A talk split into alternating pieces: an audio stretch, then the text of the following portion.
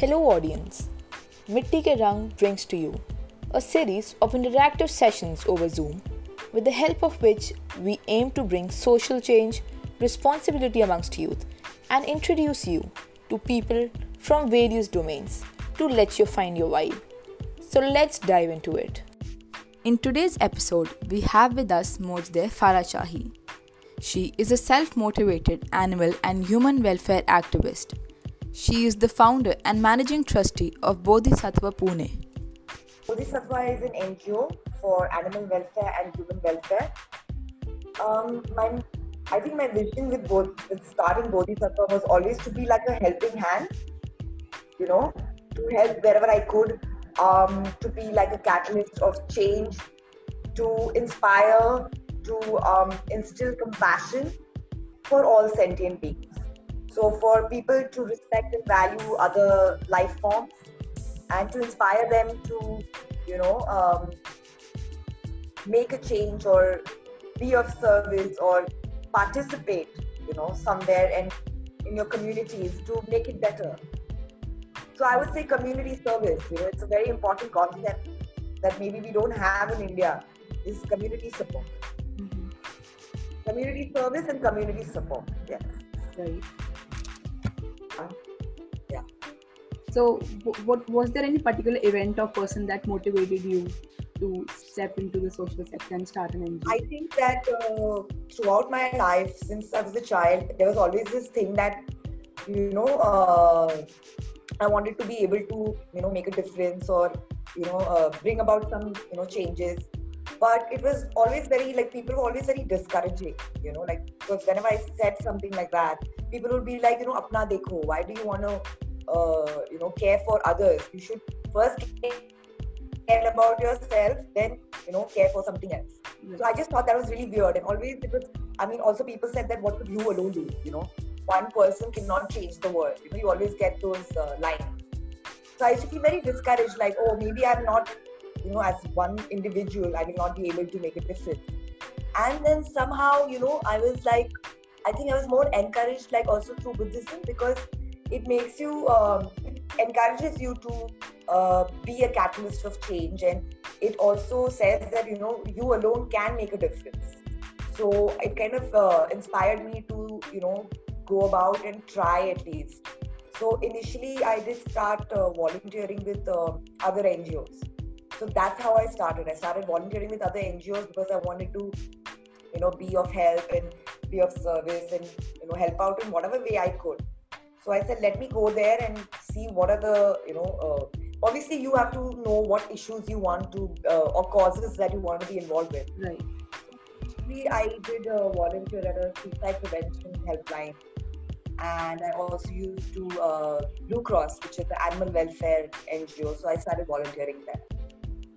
Okay, so was there also any financial restriction of fear in your mind that I like as I'm stepping in, I may not be able to earn like I was?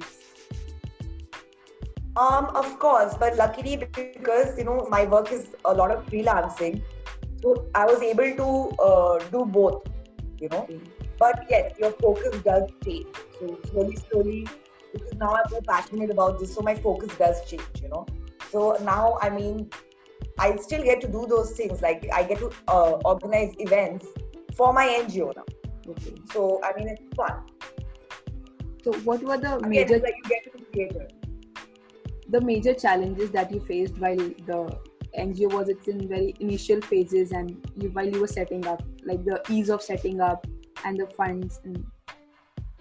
I think always the major challenge is the funding to begin with and initially when you start i mean i didn't know what all it was going to take or you know how difficult it would be. So i just went in with that you know um, thing that no i want to do this with that passion. And maybe i was not too practical about it initially. And uh, when i look back at it now like i think that if i knew of all the struggles that were there i don't think i would maybe go forward. You know i would not have the courage to you know take this on if I knew what all you know I have I would have to go through or the uh, you know the ups and downs even you know the emotional ups and downs because it's really not easy it's it's, it's an ongoing struggle for sure So, um, how uh, over a period of time, how did you ensure sustainability of the NGO? Um, see, ensuring sustainability for a social venture is always a struggle. You know, unless you are uh, well supported and you have that constant um, support, you know, of people sponsoring or that you know it could be a company, it could be people. So it's or then again if you're providing some services where you're going to be you know in exchange for money again. These are the only ways that you can probably be sustainable. So i would say i would say to people who are starting up that you know really take it slow one step at a time slowly slowly expand your capacity and uh, go it. because you cannot like just run and jump. You have to take it really slow. And it's not going to be easy. I'm not going to lie. It's not going to be easy. It's really really tough to um, also mentally and uh, you know emotionally. And funding. Funding is the main uh, criteria that you need to have that support to keep going otherwise it can be really stressful. Mm-hmm. so like for someone who's just starting and stepping into the social world so how would you advise to go about the funding? How to approach companies? How to approach people? What is the right steps we should take? Um, I would say, firstly, to begin with, only when you're forming your uh, NGO or your trust, it would be smarter to take in people who are like minded, who have the same passion for your cause, and bring in those trustees to also bring in some financial help, you know, in the beginning at least, so that you start going, you know, you get going. And then takes a while till you kind of get people, other people involved and get companies involved so I mean, companies would only be involved at the level when you have your 80G or you know you, you can offer them some CSR activities. So it, it takes a while to get there. And even when you get there, it's not necessary that you are going to get the support. Because you know, there are a lot of times that we approach a lot of companies and we don't get the funding. And it depends what you are asking your funding for. You know, like something like animal welfare and all, it's not that easy. Maybe for a lot of human welfare, you know, some, some of the projects you might get some funding but again, for the animal welfare bit, it's a little difficult. But I don't know. As I said, you know, like uh, the universe has been really great, and we have somehow gotten through. But again, that doesn't mean that there are no struggles or there are no current struggles. There are always going to be struggles, you know. So. So now, how long has it been um, you running the NGO?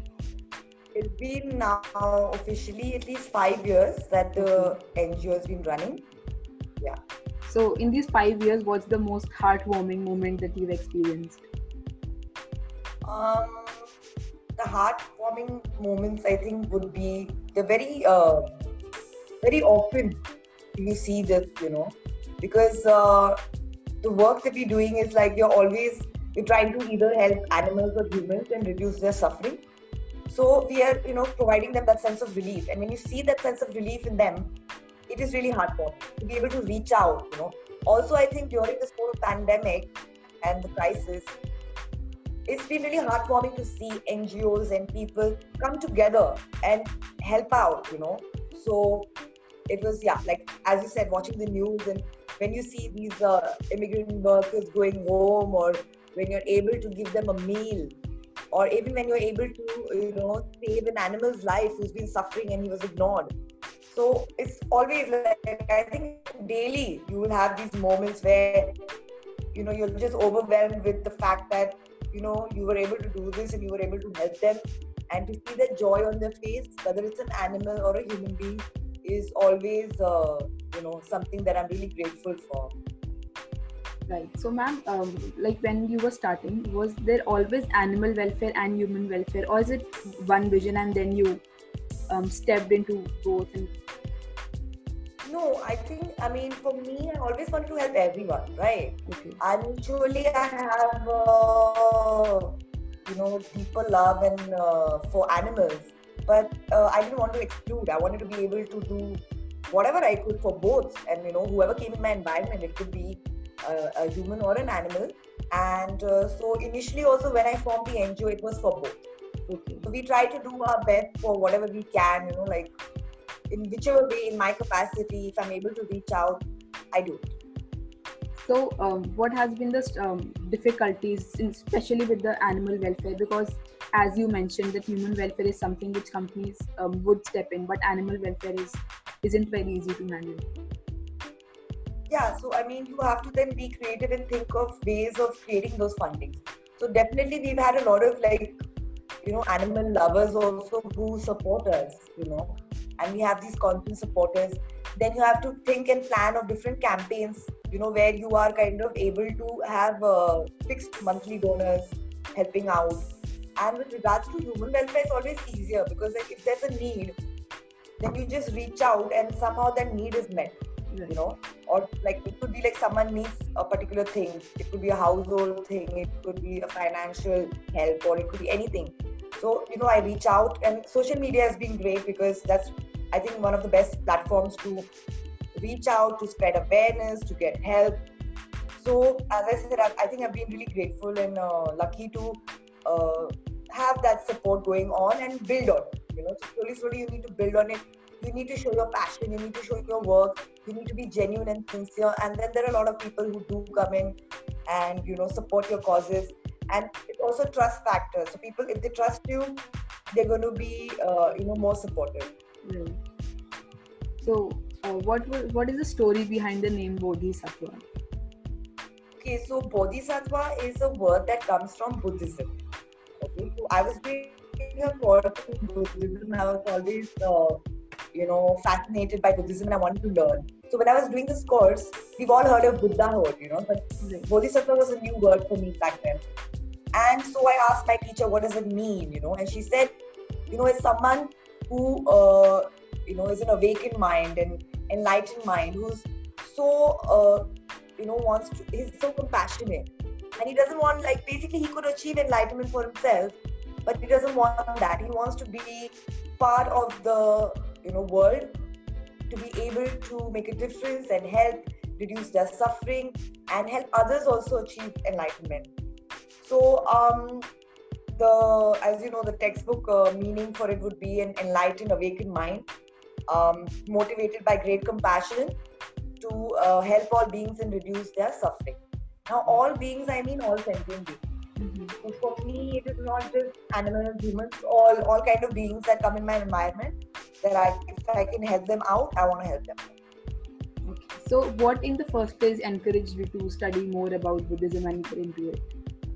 As I said, as since uh, since I was a kid, I was kind of inclined towards it somehow you know, uh, Buddha, and he was just always a, a figure that you know made me wanna like kind of follow and learn about what it was. And I never like kind of uh, identified myself with any religion, so I'm not religious, and uh, I don't even want to say that I'm a Buddhist, you know, because then that is something fixed.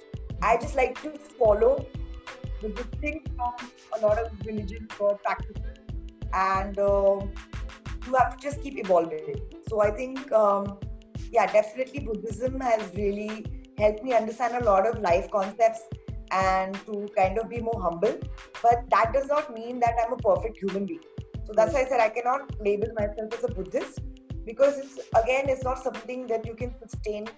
You have to, it's an ongoing practice, a daily practice where you have to make an effort.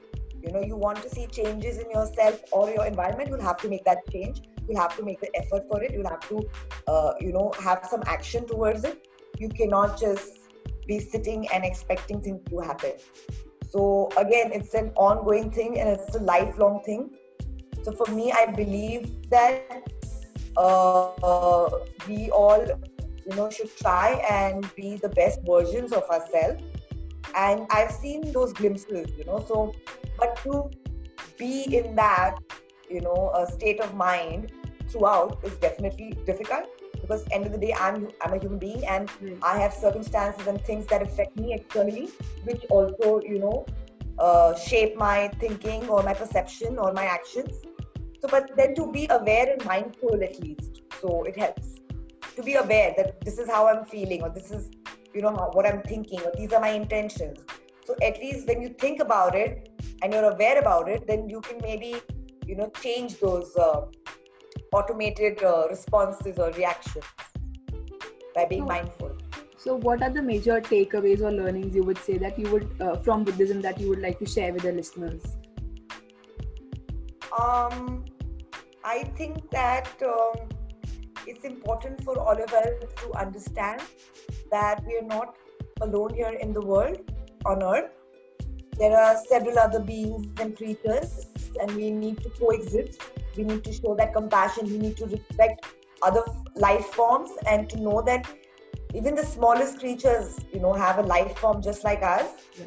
and uh, i think the basic thing is that we all wish to be happy and uh, avoid suffering so if i think we should uh, be able to reduce the harm you know like our lifestyles or our lives are uh, or the destruction that we cause. I think if we could reduce that that that's that's a start you know to be able to like i always say that i want my life to um while i'm living i want to be able to uh, be as you know like reduce the harm whether it's to others or the environment i want to reduce that as much as possible uh, you cannot you know i cannot be a hypocrite and say okay, you can totally do it but you can surely reduce the harm you know that you're doing to yourself or to others or the environment so I think this is one of the biggest learnings. Also that you know we are all interconnected with uh, nature, with uh, the environment. So we need to respect that. Yeah. Right. Reduce the destruction. Yeah. Okay. Reduce the greed, reduce the destruction, and uh, have a wholesome view. You know.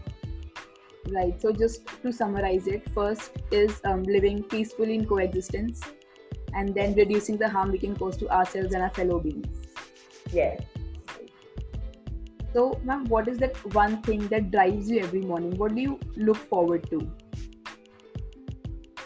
Um, I think uh, what drives me every morning is that the hope and the faith in my ability to, you know, be able to change someone's reality or to reduce suffering, you know. So that kind of drives me that, that that also gives meaning to my life and a purpose to my life. So it is not uh, i don't know i mean it's not totally selfless because there is a joy that i receive or it kind of keeps me going you know what i mean? It gives as i said it gives my life meaning so it kind of you know wakes me up in the morning and says hey let's let's do something if not everything there's something i could do and maybe even if i could reach out to one soul be it an animal or a human so I think that just makes my day and makes me want to get up every morning. You know what I mean? Otherwise, I think you know if you don't have a purpose sometimes or that you don't find those meanings in life, then you can be kind of lost in this world and um, the things that are going on. You know, like it could be, it could get you down. So I don't want to focus on that. I want to focus on what I can do. How can I make it better? Instead of focusing on, oh God, what's going on? you know, and how how's it going to change? And the world's never going to change. So I also get very pessimistic or negative mm-hmm. from time to time. But then you have to kind of pick yourself up and say that no, you know, just focus on what you can do and not what cannot be done. Right. So as you said, as you mentioned earlier, and so uh, there's a lot of negativity going around, and you know sometimes it's difficult to us to understand how to deal with it and how to cope up with all the thoughts uh, and the anxiety. So how do you suggest for someone who's having a lot of anxiety nowadays can deal with it? I mean it depends. Like as i said i think i also go through a lot of anxiety from time to time i think my personality is only like you know i easily get overworked or i get hyper or worked up i think it's very important to uh, not get too you know um, tied up in your emotions and your thoughts and to take one day at a time. That's mm. my motto now. I think you know, you just take one day at a time and not start stressing about oh how am I going to you know achieve this, how am I going to do this, how what's going to happen. And I think I also went through a lot of ups and downs during this lockdown. You know, whether it was like, oh my God, how are we going to go on with the NGO, or oh my God, how's the world going to go on? Mm-hmm. Or when you were watching the news and you saw all this injustice happening, or other people suffering, that also causes suffering. You know, that also causes a lot of anxiety and depression. Just take one day at a time, reach out to someone, talk about it, um, express yourself, and uh, when you're feeling down, just don't be alone. You know, it's always better. Like for me, I feel express yourself, don't suppress yourself. But then there are a lot of people who, you know, are don't feel uh, so free to express. Right. So, but I think it's, it's really therapeutic. Also, uh, be around animals. I mean, they really help out. You know, they really reduce your anxiety. They're the best uh, therapist that you could have. And um, if you feel that you need to seek a therapist, please do that. You know, because it is, um, as I said, even the strongest of people, you know, strong-minded people are going through anxiety and they're feeling this. You know, so it's there's no shame to it uh, that you know I'm feeling all of this, and you need to be more expressive. So just reach out. I mean, it really helps when you have someone listening to you, or you know, even just listening. You don't have to give them some advice or uh, you know show them some way of how to solve the problem by just listening and actively listening. I think it just uh, it's also uh, just feels like a relief, you know, like you've got it off your chest. Right, right, right. So, yeah, I mean, everything, anyways, in life is uncertain, and there are a lot of things that are not in our control. So, we need to also accept that. You know, a lot of times it's very difficult for me to accept that no, these things cannot change. You know, I want to change them, or I want to make things happen. But sometimes they're not good. It's not going to happen the way you want it to happen. So, you need to take it one day at a time. Maybe you could set some goals or you know things that you want to achieve. Even if it's daily practices like i do chanting. A lot of people could do yoga meditation. As i said spending time with animals is the best. I have three cats at home and i'm always like out and about with you know animals and looking into their welfare so it kind of keeps me going you know it's like you forget about your stuff and then you focus on this right. but as I said, like if someone has a mental health issue, they need to consult someone and they need to reach out. Don't be shy about it.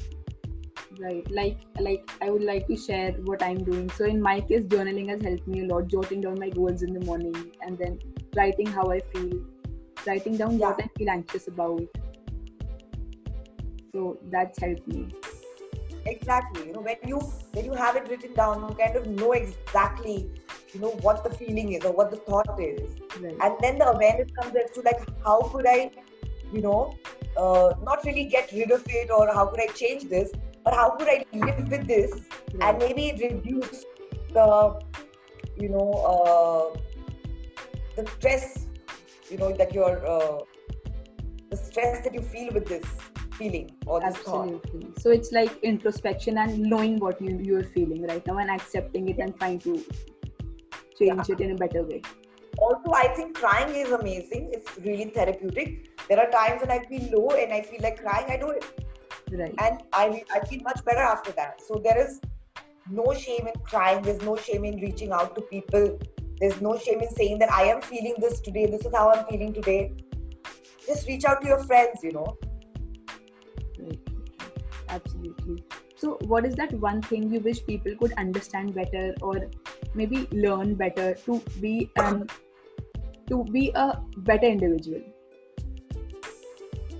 um as i said it's very important to contemplate on uh, our actions our thoughts my intentions you know like also like in buddhism they all there's a lot of emphasis on intentions so it says like whenever you're doing something or you want to do something say what is the intention behind it you know so that itself can kind of give you perspective on whether you should be doing that thing or not also i'm the kind of person i will always do something that i really want to do from my heart you know Right.